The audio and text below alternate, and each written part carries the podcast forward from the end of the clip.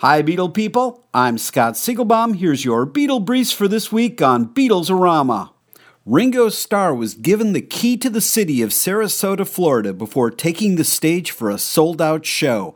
Ringo graciously accepted the honor, proclaiming peace before posing for a photo.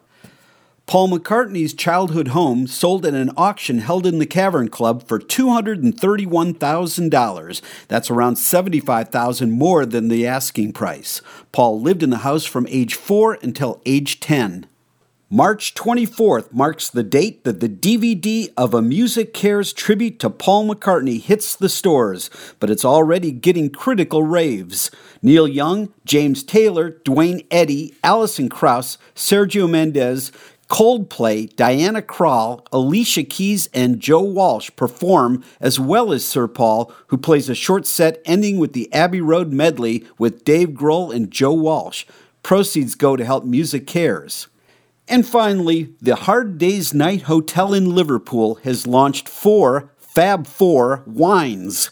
Each bottle features a caricature of one of the Beatles and will be offered throughout the hotel as well as for sale by the bottle if you got to get a belly full of wine. Check out rare Beatle signed artwork as well as famous Beatle photographs and animation at rockartshow.com. I'm Scott Siegelbaum for Beatlesorama.